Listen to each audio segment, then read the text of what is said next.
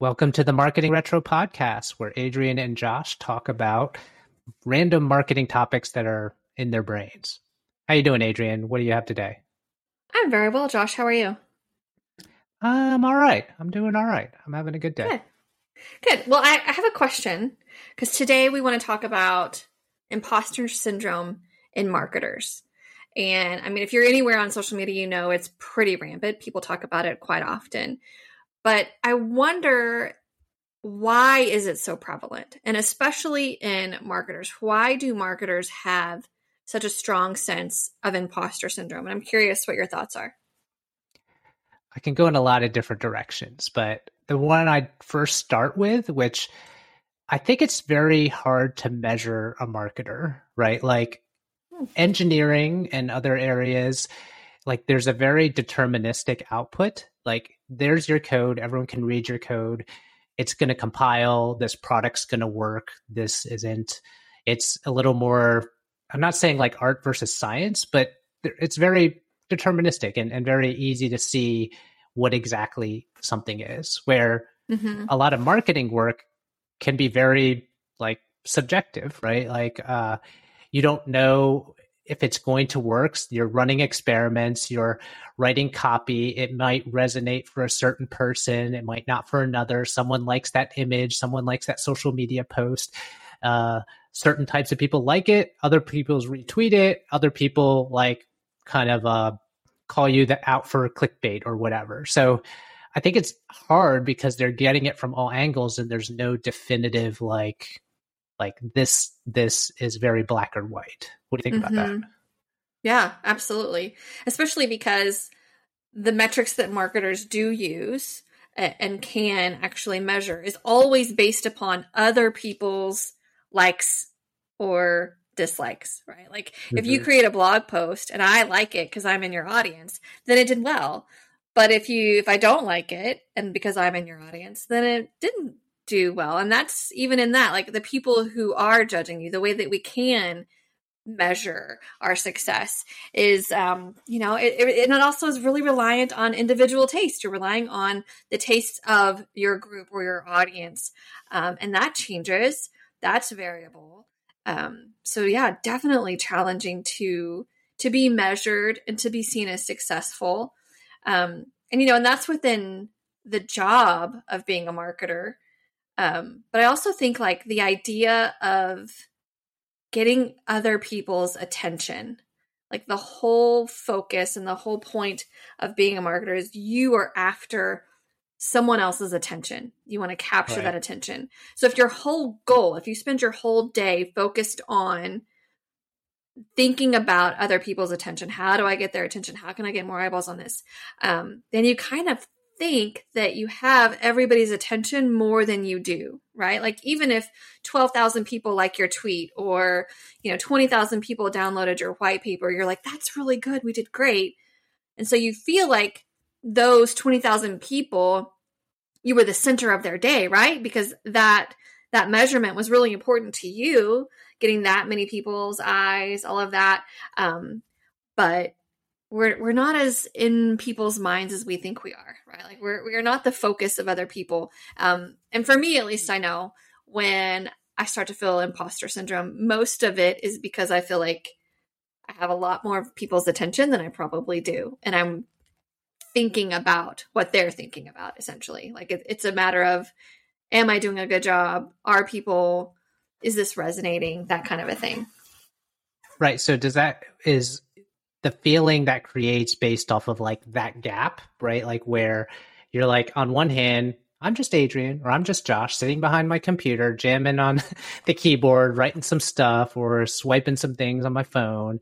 And it's like, it's very, uh, yeah, it's, it's very just in your head. And then all of a sudden it's like, okay, there's 20,000 people saw this or 100,000 people that saw this or 50,000 people in a certain space or hey it got liked by someone that was super interesting that had a ton more followers and all of a sudden you kind of like shrink into your shell a bit and you're just like wait it's like should I be in that right and that's where that imposter is it because of that big that jumping of a gap and you start to just question your own like like should I be in this? Was this a mistake type of thing? Is that is that kind of what do you think it pulls on or I don't know cuz when I get those kinds of eyeballs, I don't shrink. I get excited. It's like, yes, mm-hmm. that that made it.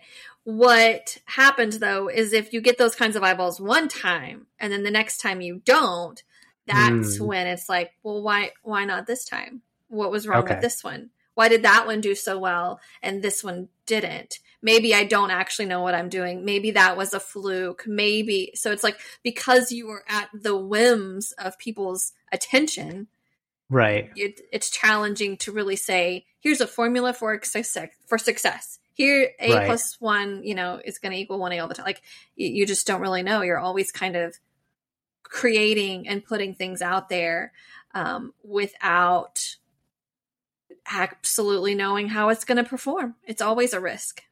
I got you. So later on, it's not that first one is kind of like, well, yeah, of course. Like I put all this hard work into it. I put a ton of thought to make sure this resonated and that this was a good topic. This was really something to say.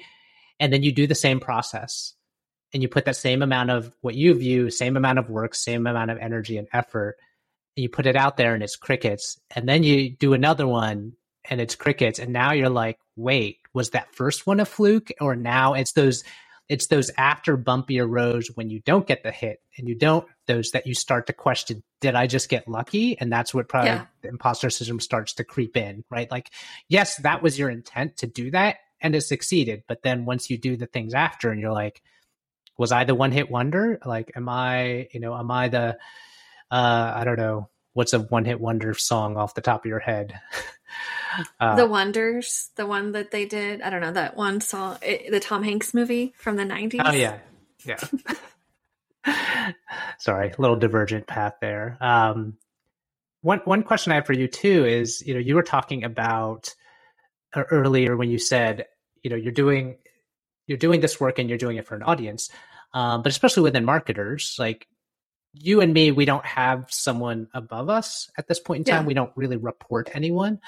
But of marketers you know, I'm assuming like whoever they report to, whether it's an executive or a manager or someone else that's critiquing their work, like how much of that factors in? Because it's it's you know, we're talking about us just going out into the wild and putting stuff out there on Twitter, yeah. LinkedIn, the internet. But for the people that, you know, work for a brand uh, and they are uh, basically like at the at the mercy of their boss's taste because you mentioned taste is such a big thing or the ceo that goes i don't like that. Regardless yeah. of like how much work they did and whatever how much of that kind of like pings into the imposter syndrome?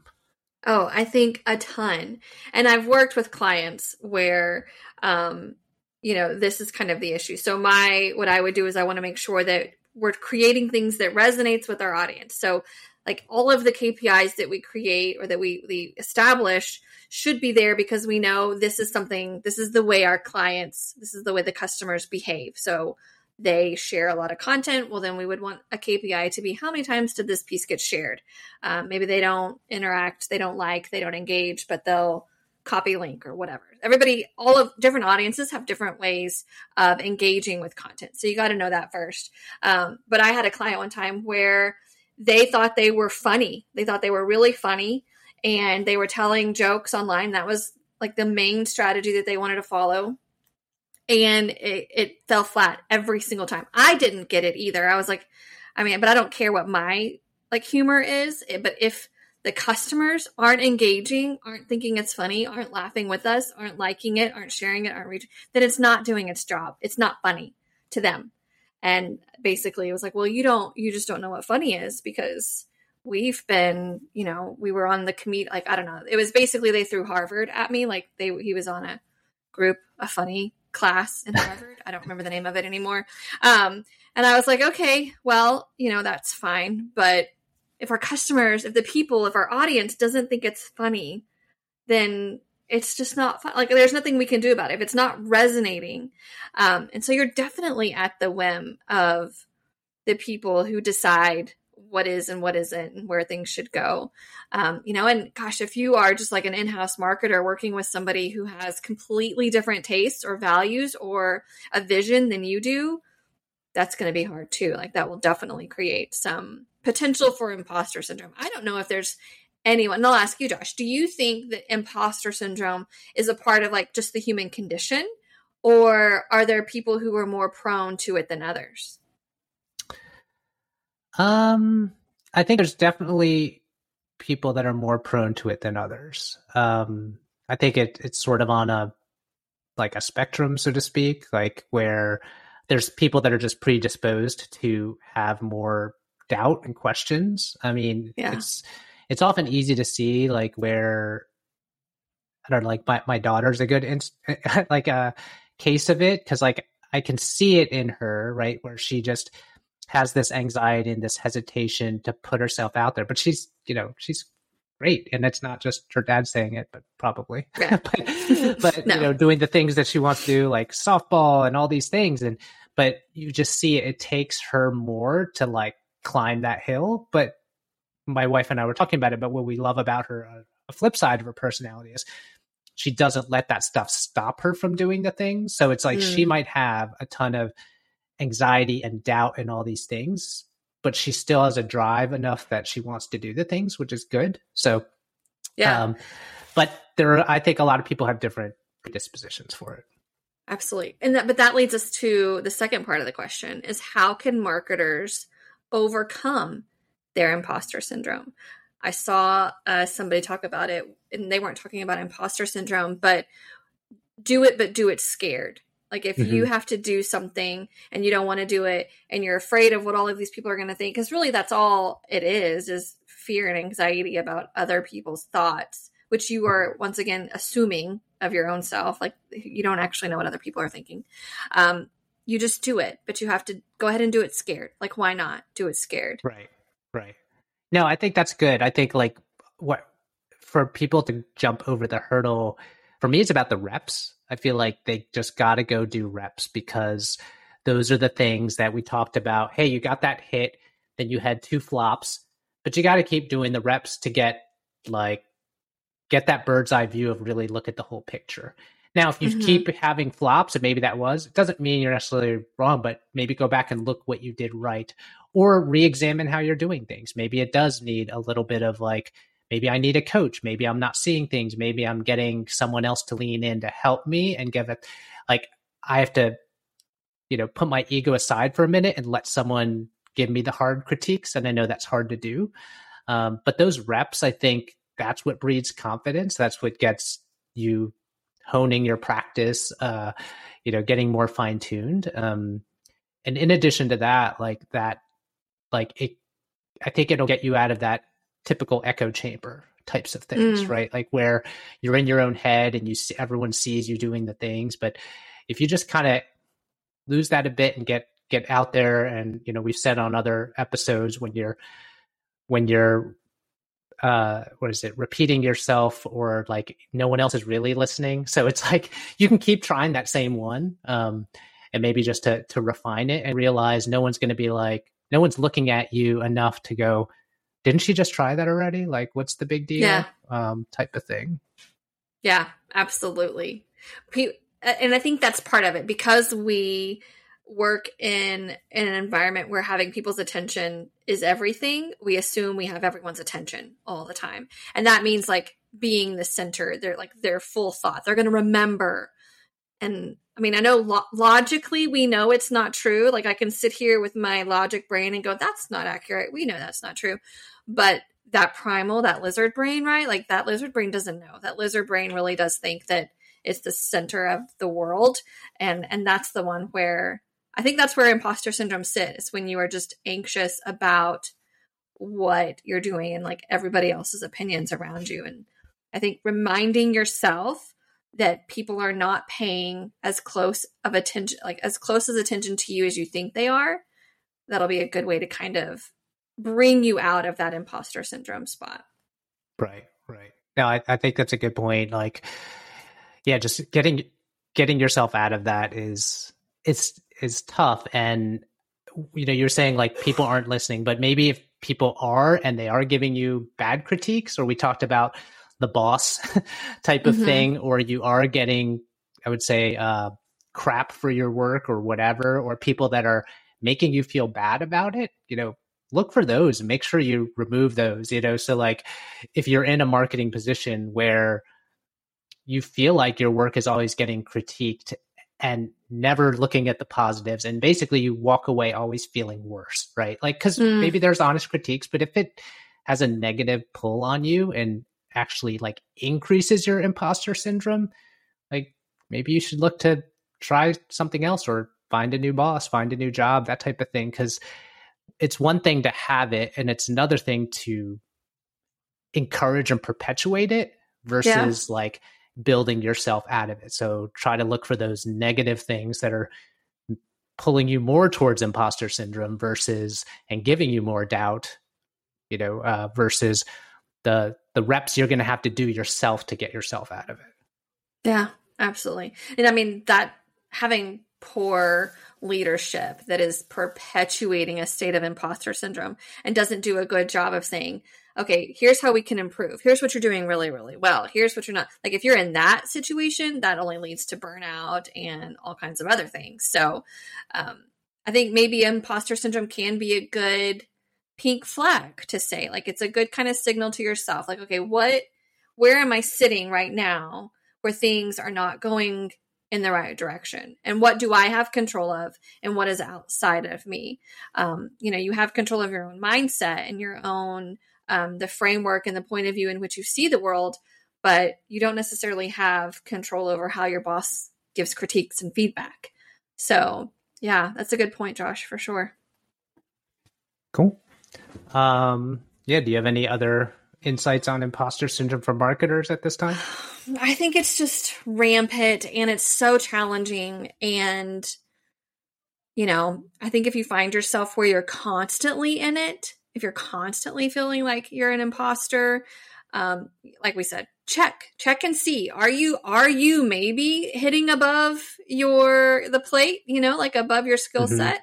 Maybe do you need to pop down a bit? Do you need to kind of surround yourself with different people? Um, but listen to it either way, whatever the case may be. Listen to the imposter syndrome and then try to adjust and make changes in your life because like we said, it can definitely turn into burnout and like serious mental health concerns. So right. I wouldn't take it lightly if it's something that's constantly in your life. If it's something mm-hmm. that's like, oh, oh gosh, can I do this? Like you feel it a little bit. Okay. But if it's something you feel constantly, right. I would definitely take a look at the things inside you and the things around you and see what you can change.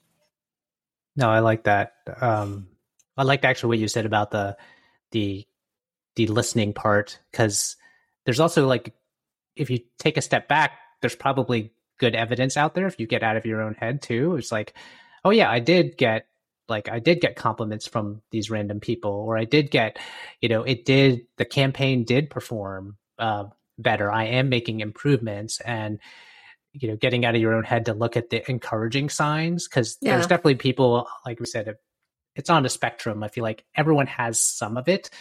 And if you don't, you're probably either it, I would best I would guess that it's conditional, right? Like it's conditional when a certain subject matter. Like that same yeah. person that might not have any imposter syndrome about doing, you know, a certain type of task or a certain type of uh, skill set. That same person, you put them into another one and you throw them out there, and it's like, oh yeah, like it's it's there. It just might be smaller or or whatnot. So, um, but yeah, listen to the positives out there, the good signals, the reviews, the step back and you've had hundreds of customers that have been super happy with your work or you know the reviews of the product or or all kinds of other evidence that comes out from external sources to reinforce your that you're doing good work so yeah absolutely very important Cool. all right.